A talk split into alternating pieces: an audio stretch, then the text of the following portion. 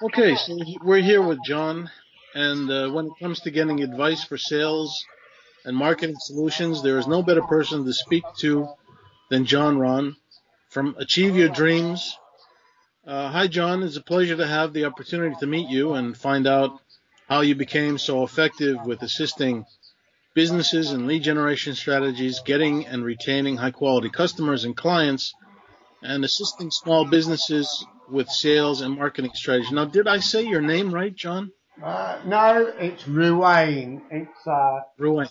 It's an it's an Irish name. It's uh, it's nothing like the real name, but it's the when the English overtook Ireland in the 15th century, they couldn't spell, couldn't be Irish, so they just wrote it as it sounded.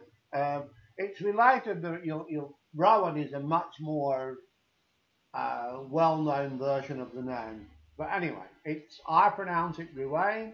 In Ireland, it's it's uh, it's pronounced Ruan. Okay. I found the Ruane was easier because it, uh, it goes with our language. But anyway, thank you very much for your for your gracious introduction, and it's a pleasure to be here.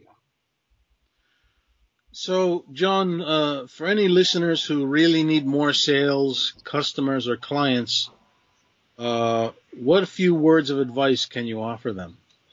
Okay, so sales and, and sales are the lifeblood of any business. Without sales, you really and truly have no business. So this is something that you must concentrate on. But unfortunately, the majority of people in small business have very few skills in this. So if your sales, if you note that your sales are dropping, or if you're not making enough money, or if your profit is not enough, by all means, get somebody that can help you. It's the best investment you'll ever make. Okay, that really sounds like good advice. Um, can you tell us about any stats regarding how many people are in this situation? Yeah, the stats here are absolutely terrible. Well over 70% of people in small businesses lose their business within five years and over 85% of those that started more than 10 years ago no longer are in business. Okay?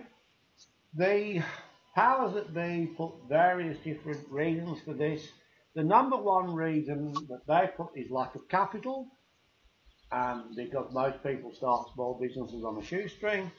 Uh, the second reason that the authorities give is lack of management skills. And management skills include the, the, the skills to be able to organize yourself and prioritize yourself and spend uh, time and effort getting sales. Uh, unfortunately, in reality, most people concentrate on what they know. So, uh, as a small business person, you may well be a technician. So, if I um, if, if I use say a plumber as an example, the plumber, the brilliant plumber, he will get all the best tools, he'll get the best car, he'll get the best manual, he'll get all those type of things, but he won't get the sales because he has no clue how to do that.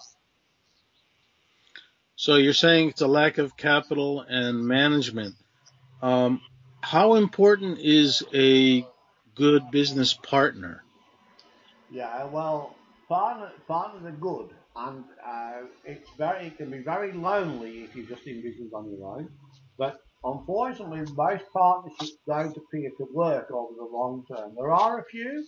Uh, Rolls Royce is probably the very best example I can imagine.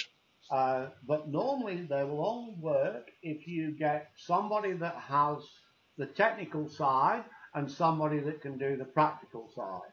So in the in the case of a plumber, we have a plumber that's really good, and you might, his partner may well be a marketing person.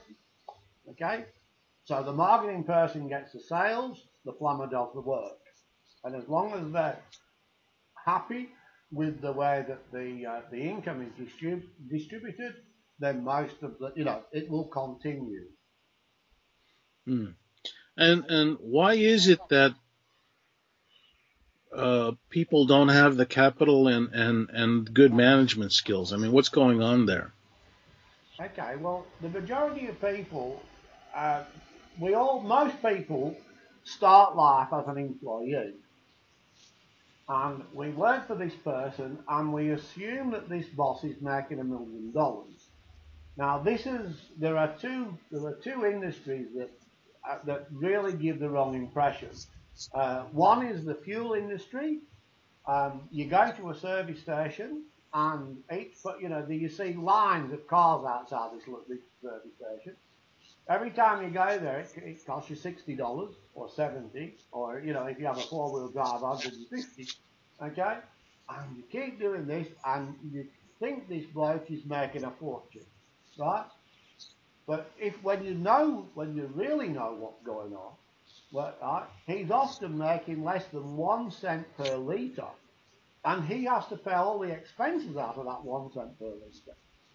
Okay, so this is um, so as an employee, you get this idea that an employer makes a million dollars. You think you've got some skills. You decide that you're going to start a business. You do very little research into all this. You put the plaque, plaque up outside and you wait for the phone to ring, which rarely happens these days. Right, right. Well, that's very interesting. So, what are some of the repercussions of, of such a high number of failed businesses? Uh, a lot of people lose a lot of assets because small businesses have difficulty getting finance without mortgaging their home. Um, so they've already got a mortgage often, uh, and so they they sort of get uh, get cash from whatever equity they've got, uh, and they quickly burn through that. And then, uh, you know, with all the things I've said, as with the plumber, the plumber goes out normally and buys a brand new car, and then they, uh, or a ute, and then they get it spray painted with the name all over the place, and then they need new tools, right? So that's most of the capital gone. And then we wait for the phone to ring, and it never does.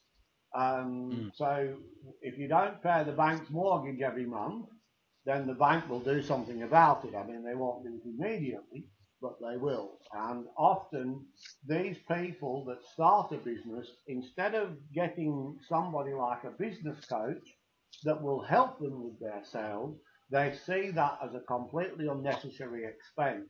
They're much more hmm. likely actually to go and get stationery printed and this type of stuff, which of course does nothing towards getting sales. All it is another expense. Right. Uh, can you tell me if you ever had this problem? Uh, yes, of course. I, everybody has to have this problem. When I very first started in business, uh, and this is many, many years ago, I thought it would run itself. it doesn't.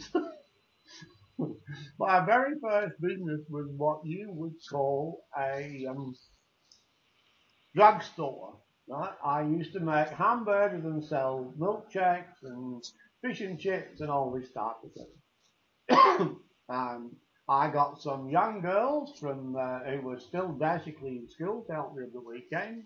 Uh, they were 15, 15, 16 type thing. Uh, they attracted all the boys, right? Um, and I just used to leave them. right? Mm.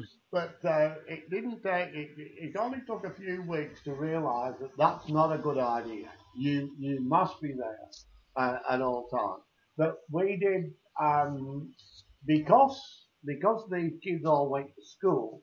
Right, they, the word passed around. So without me even really knowing a lot about marketing these days, just because I employed these young girls, right, all the blokes had come, right, and as the blokes come, the other girls would come. Okay, so we, you know, the shop was almost always full, and it was very much geared toward the younger people. Okay, uh, so yeah, we did we did all right. It was damn hard work, but we did okay. So, uh, did that experience influence you in studying in this? And uh, what sort of successes have you had? Yeah, oh look, I've had lots and lots of successes in the, in this area. Um, I not long after this, I met a CPA and we started an accounting business. And for, for reasons I don't really understand why, but we started to not we, we always did the figures and then we used to advise the people. but we used to advise them on their sales and you know on, on their marketing. It, marketing really wasn't a word. This is forty something years ago that I'm talking about now. Uh, but we used to advise them. Um, we we had one. Um, there was one plumber who really and truly wanted to be a fisherman. Okay, um, we really helped him an, an awful lot with all the advice that we that we gave him, and he he became he became one of the top fishermen in the in the state. That's the whole state of New South Wales, which has probably about eight to ten million people. Hmm. Wow. So, um, what are small business owners doing to combat this problem? Well, the sad truth is very little. Um, I've actually just written a blog about this, but the accepted place to go if you have financial problems is to go to an accountant. Now, accountants aren't very good at sales or this type of thing. The Accountants record transactions after the event. They're not very good at forward-looking stuff. Uh, also, the regulations that, that um, you know, to, be, to continue to be an accountant and the regulations for uh, personal professional indemnity insurance and the regulations to be members of their peer groups like CCA or CA Australia uh, mean that they have to be very conservative. And I've actually just finished writing a blog which will go on my my uh, my website tomorrow about all this. Um, the best person to get for sales is either a marketing expert or a, a business coach. Many people also use web designers. Um, uh, web designers are very good at doing web design. They're not very good at real. They don't really understand how sales funnels work, but they know how to do the website. So they do the websites and they do the text on the website, uh, and the colors all work beautifully, the graphics all work beautifully, but there's really there's often no call to action, and there's no there's nothing on the website that says what is in it for the customer or the client. Hmm. So, uh, John, what do you do to assist small business owners? Okay, so we do we do a lot. We go in there, uh, we talk to them, uh, find out what it is they want. I have uh, I have well prepared and proven questionnaires. Um, fill them out, work out what it is they're trying to achieve, work out why it is they think they can't achieve this type of thing, and then we try to remove the, the roadblocks. Uh, we interview any staff they have. Many of them don't have staff. Sometimes it's just them. Sometimes it's their, it's uh, a husband and wife. Sometimes it might be a father and uh, son, or a father and daughter, or a mother and daughter. So we just we just talk to them. Um, we try to get them to to come to communicate to their target market. So we help them really define their target market, or the new word is an avatar. So we get their ideal client, and then we work out where it is. Once we work out who it is and where it is, we work out how to get to it and their sales begin to in, increase almost immediately as soon as you do this. Okay? Um, it sounds common sense, but most people don't exactly do it. Most people do use the, uh, the, the sort of very wide approach, and they want to work with anybody. But people don't want to work with anybody these days. Uh, people want an expert in the field, and so that's why you must define your target market as precisely as you possibly can. Okay. Well, thank you, John. Uh, uh, I think you really have this subject well covered, and um, thanks to thanks for reducing the suffering for those in small business. Um, how can people contact you? Okay, we have a website, uh, which is www.ayd.net.au. Uh, on that website, you can make an appointment for your free initial thing. Um, you can call me. It's plus six one, which is the code for Australia, 408 825 650. or the Skype address is J-A-Y-E A-F-E, J-R-E, J-A-Y-E-A-R-E 0049. Okay, fantastic. Well, I look forward to talking to you again in the future. And again, thank you very much. And thank you for having me. Bye bye now. Bye.